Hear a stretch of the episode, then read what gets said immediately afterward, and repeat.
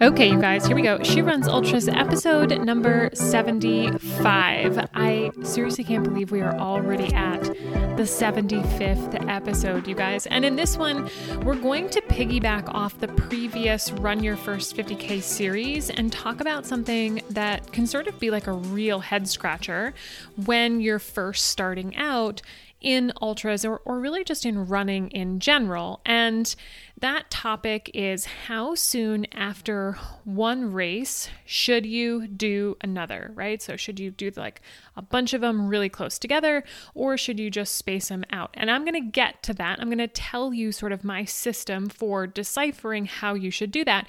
But first, I want to sort of tell you a story about how I ended up coming to this conclusion and how I sort of map out my training and what I offer my clients, both in the group setting as well as in one on one. So, back when I first started running road marathons, which is, I think, how most people start out, right? Just running on the roads, working from 5K all the way up to marathon, maybe, maybe not, right? Back when I first started doing that, I did one race per year. That's it. And if I'm being honest, it was all I could do to finish just that one race because by the time race day came around, I was quite literally teetering on the brink of not only mental, but physical and emotional exhaustion. Um, and by the time the race was over, I was completely tapped out. Like I couldn't possibly see how I could run any more, like more days beyond the race or any further on the actual race day. Like I was just tapped, I was done. And in most of my post race pictures from back then, you can see it. It's like all over my face. I might be smiling. In one of them, I think I'm eating a popsicle. I think that was after my first one in Arizona but you could see it like if you're if you're aware you can sort of see the exhaustion in my face and you know, now in hindsight, I realize that the way that I was training was all wrong. right? Everything I tell you guys not to do is is basically what I did back in the day.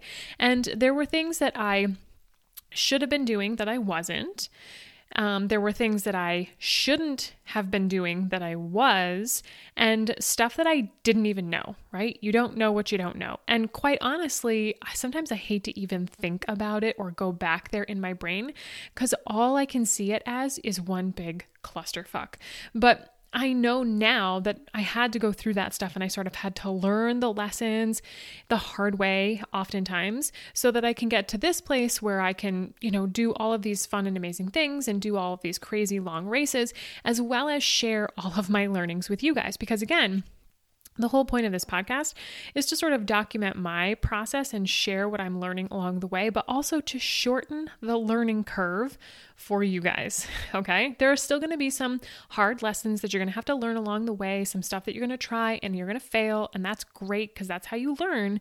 But overall, I want to sort of narrow down the options to sort of point you in the right direction so that you don't have to spin your wheels and spend a ton of time thinking, oh, should I, shouldn't I? What about this? What about that? You know, all those things. Okay. So that's the whole point. That's the point of the podcast.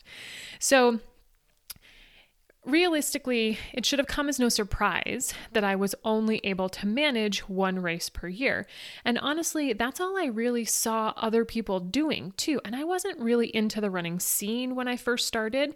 But again, if you sort of think back too, I'm betting there's a time when you thought that the race distance that's sort of like a no brainer for you now was like the main event for you back then. Okay. So that's sort of how I felt about the marathon.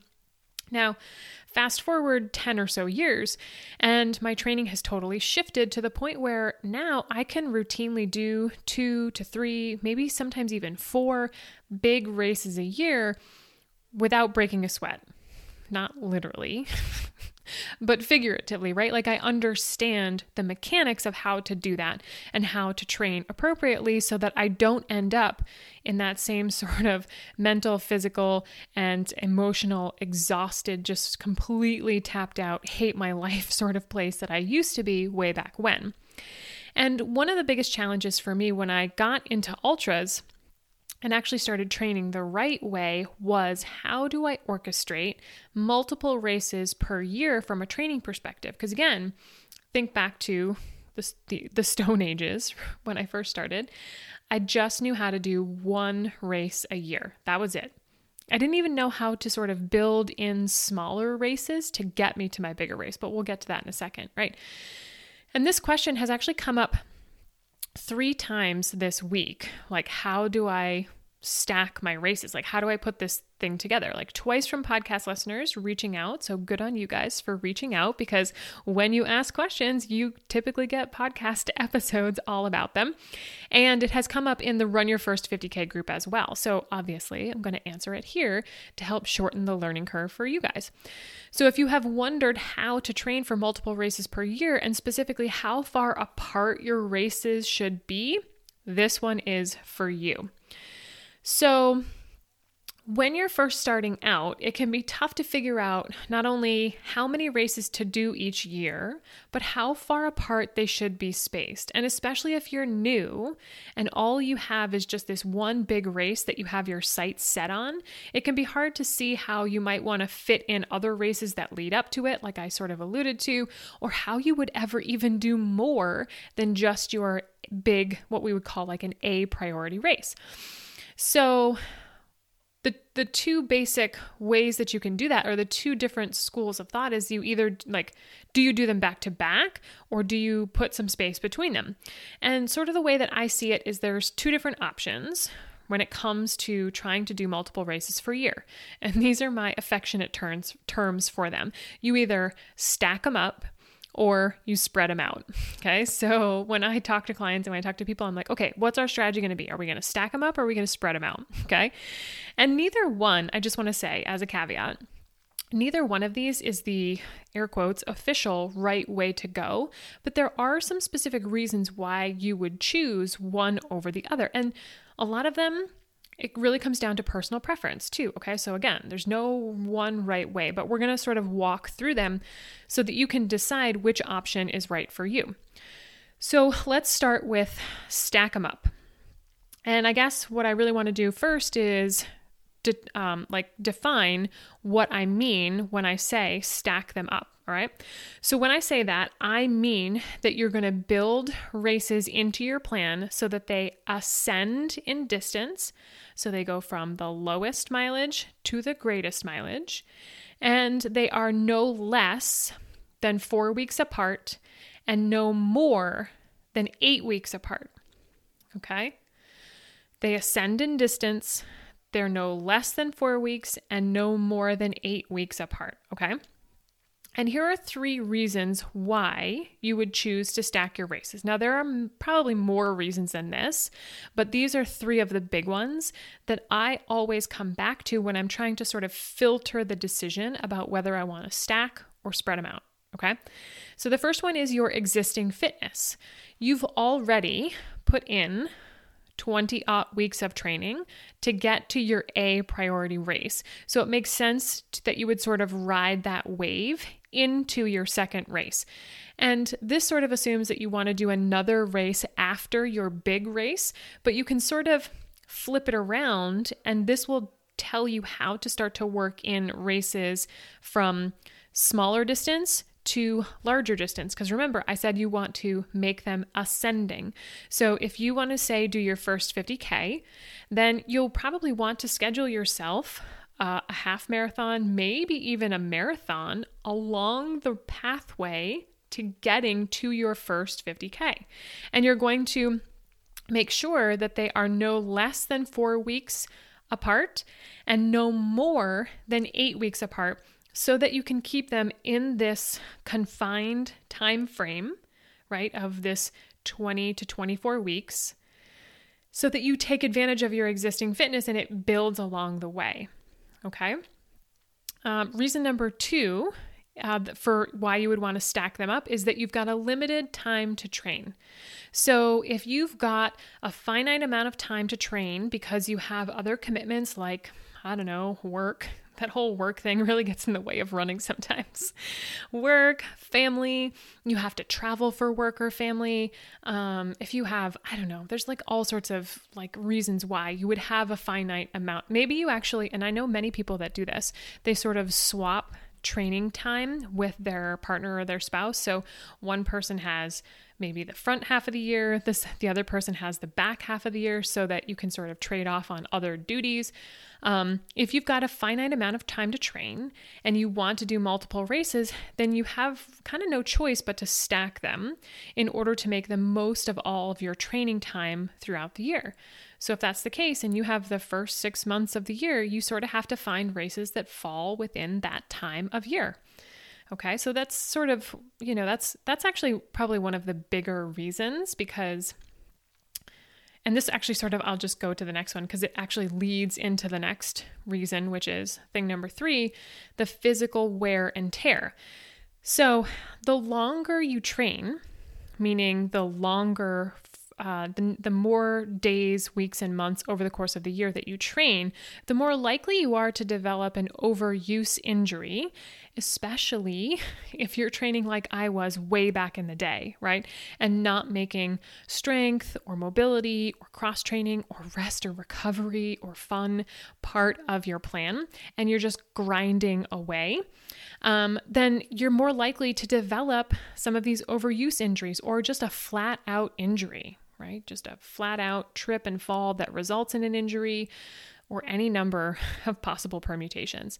So, stacking your races and making sure that you're incorporating those six pillars of ultra training that I sort of just alluded to means that um, that finite training window is more productive and you'll have less of an opportunity to sort of stretch things out and develop an overuse injury because you're just grinding away for months and months and months on end. Okay. So, like I said, there are many other reasons why you would choose to stack your races, but these are three pretty big, significant ones that you'll want to take into account. All right, let's flip it around and talk about why you would or would want to space your races out. And just like before, let's sort of define what spreading them out means or spacing them out.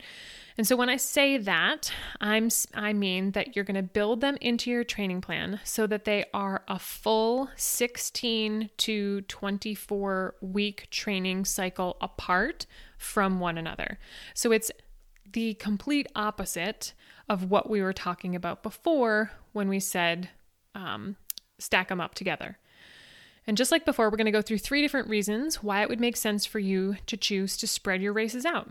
And you, you might notice a theme here, okay? The first one is limited time to train.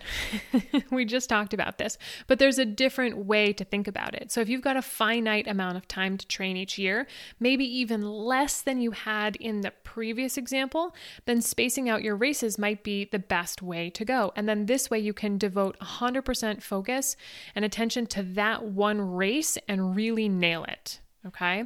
So if you have a limited time to train and you really want to go all in on that one race and knock it out of the park, then spacing out your races, maybe they are, you know, you do one a year, like I talked about before, or maybe you do two a year and it's one in the spring and one in the fall, and you've got lots of time in between to sort of take a rest, come down, recuperate, and then start the whole training cycle all over again. Reason number two is that if you are new to the sport, especially if you're new to running and running ultras, spacing out your races so that you have more time to acclimate to running trails and the longer distance is a really smart way to go. I think one of the things that sort of gets people when they first start out is the idea that they see so many people doing all these different races and they feel like they should do a bunch, right?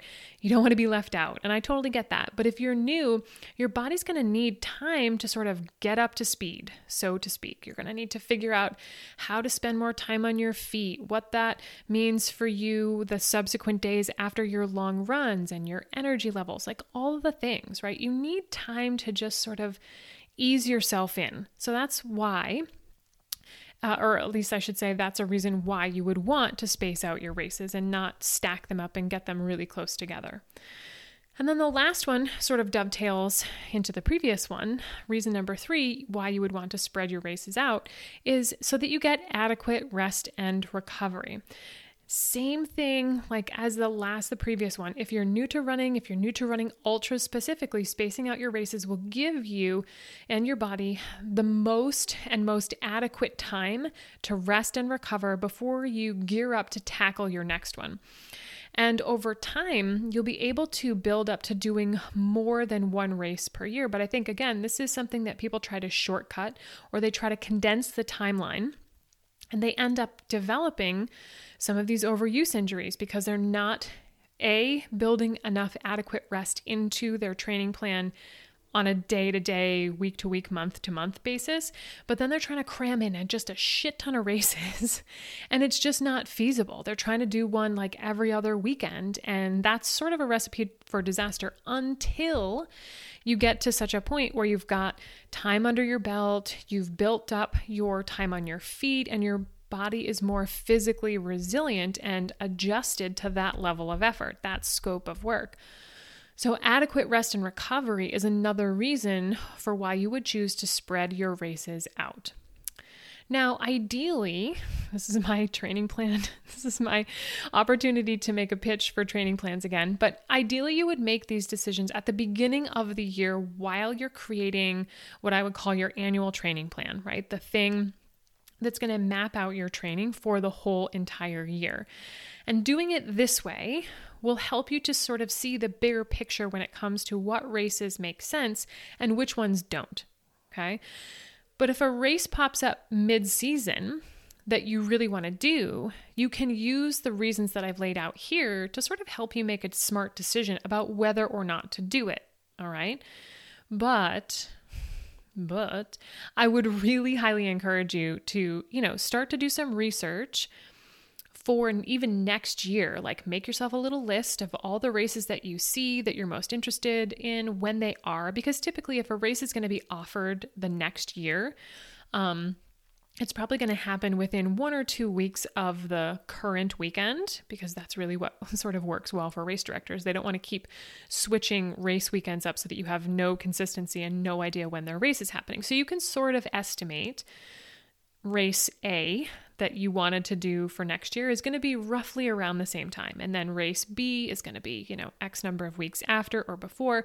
And so you can start to map out what your year is going to look like, even a year in advance. Okay. And then that's going to help to inform you going forwards, right? And you can start to make these smarter, bigger picture decisions. Now, one quick thing I want to throw in here and I alluded to this earlier, but I want to sort of circle back and touch on it again because I think it's really, really important. Just because you see other people doing two, three, four, five, six, ten, or more races per year does not mean that you have to do that too. All right. Last year, last year, yeah, last year, I noticed this trend in my group coaching programs where runners were getting talked into aka in many cases guilted into doing more or longer races than they wanted to do or than they were ready to do by friends or family or running buddies or running groups or whatever. Now, I'm all for the good kind of peer pressure that keeps you from getting stuck in a rut and doing the same races and never expanding and never growing and challenging yourself. But there's a point at which this behavior sort of switches over into being detrimental to your run training and your physical well being. All right. So just keep that in mind the next time your friend suggests a race. Like, and again, not that I want to keep beating the same drum, but I do because I want you to understand this. Like, this is why having a training plan is so important because if you map out your training at the beginning of the year, you can see how it logically makes sense from one thing to the next to the next.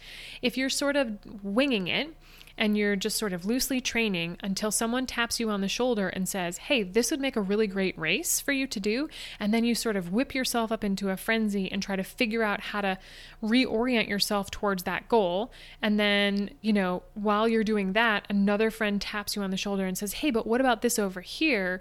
And then you're like, Oh, shiny object. That sounds really cool too. And then your brain is just going haywire with how to make this all happen if you sort of hit pause made some notes about those races and then went back because you had a training plan to compare it to, you could see, okay, does this make sense? Run it through the filters that we just talked about. Don't just sort of make a like a snap decision and say yes before you really understand how it's going to fit in because it might work, but it also might not.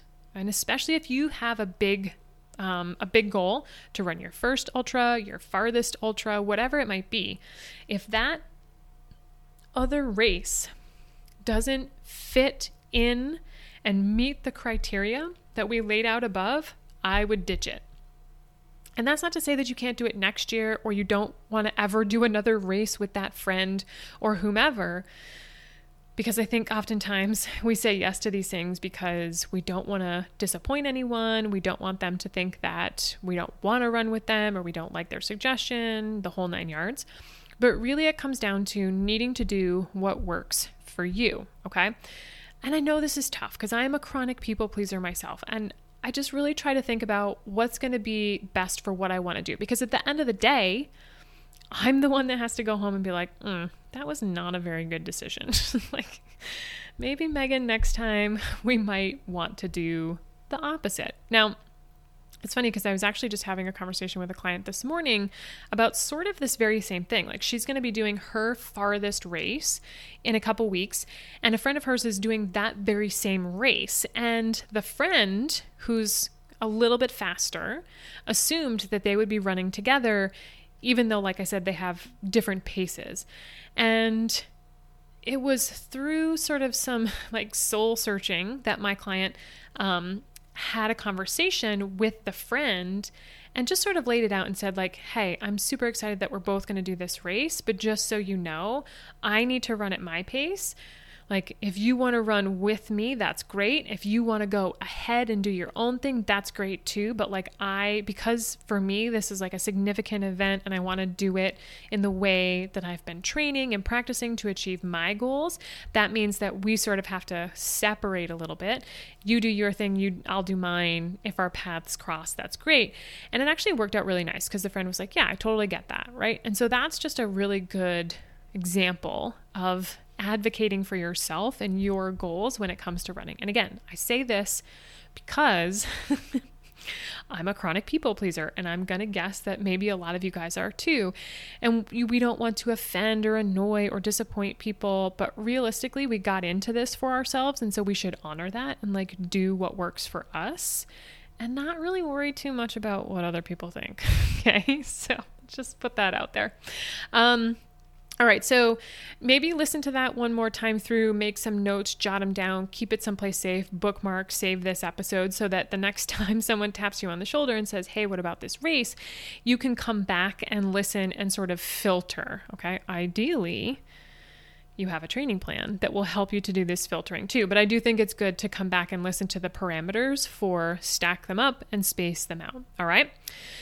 That's all for this episode, you guys. But before I let you go, I want to let you in on a little secret. Are you ready? I have a new goal. it's not a running related one, but it's actually a podcast related one. Now, most of you guys know, I mentioned it at the very beginning of this episode, that I'm on a mission to help more people, especially women, do their first ultra. And every episode that I do is focused on sharing information and stories and bringing guests that will help you achieve that goal or help more people achieve that goal of doing their first ultra. And at the time that I'm recording this, we are at a little over 51,000 downloads for the podcast over the course of the last 75 episodes, which is freaking amazing, you guys, because when I started this thing, I had no idea if anyone would listen at all. I felt like maybe I would be one of those people that like started a podcast and it would just like die in silence. Like no like nobody would listen to it. And so to have it hit 51,000 downloads is sort of mind-blowing. Um and so I have decided to set myself a new goal that with a little over six months left in 2022, my new goal is to hit 100,000 downloads before the end of the year. So basically, we're going to try and double what we did all of last year and condense it into six months. So we have 33 weeks to hit 100K. And I say we because I'm going to recruit you for a little bit of help. Now, I don't know if you've noticed, I'm hoping you have, but I've made it a point not to have sponsors on this show. When I first started listening to podcasts, I was so excited about it. It was like the best thing ever because back when I first started, there weren't any ads. Like you were just getting straight information, and I felt like it was a condensed way to sort of skyrocket yourself or like hyper boost to getting to where you wanted to go. Nowadays, you have to sit through like I can think of some podcasts that I just fast forward through the first 10 minutes that are all just ads, right? And I think it's annoying as fuck to sit through millions of ads. Now, I get why people do it, and I don't begrudge them that decision at all, but I feel like there are just very few places that you can go these days and not be bombarded with ads for all the most random shit in the world. Okay. So I'm committed to making this, She Runs Ultras, an ad free space forever. And all I ask in return is that you share the show and help me accomplish my goals. First and foremost, my goal of helping more people, especially women, to do their first ultra by producing the show and the content and sharing all of the valuable tools and resources that are here. And second, I just want to hit 100,000 downloads by December 31st, 2022, right? I thrive on goals. Not that I wouldn't be creating the most epic podcast ever if I didn't have this goal, but I just think it's sort of fun, right? I, it's the whole reason I'm continuing to do ultras. Like, I just do better when I have a goal. Now, I think that's a pretty fair value exchange, no ads, for your help in helping me to grow the show. So if you like it, if you got value from it, if you learned something, if it helped you sort out your training, if it inspired you to get a training plan or inspired you to keep going when things got tough, then all I ask is that you share the show. You can share the whole show, the whole thread, or you could share the specific episode that you got the most value from, okay? And if you share on Instagram, make sure that you tag me at Find Your Ultra. Um, so that I can thank you as well as keep track because I have some ideas brewing for how to reward those of you that share the show the most. All right, now I just want to thank those of you guys that have reached out and asked how my Tahoe training is going. Um, as of today, I have 38 days left, the day that I'm recording this, which is Wednesday. Um, 38 days left. So time is steadily tick- ticking down. By crossing over into the 30s, that was sort of like a big threshold for me because now shit's getting real. like I have, I'm within sort of like the 30 ish day window until Tahoe. So I've got a training episode, uh, a training update episode, I should say, planned, as well as a really fun one for the week that I'm away. So be on the lookout for those, okay? But for now, enjoy this beat, and I will see you all soon.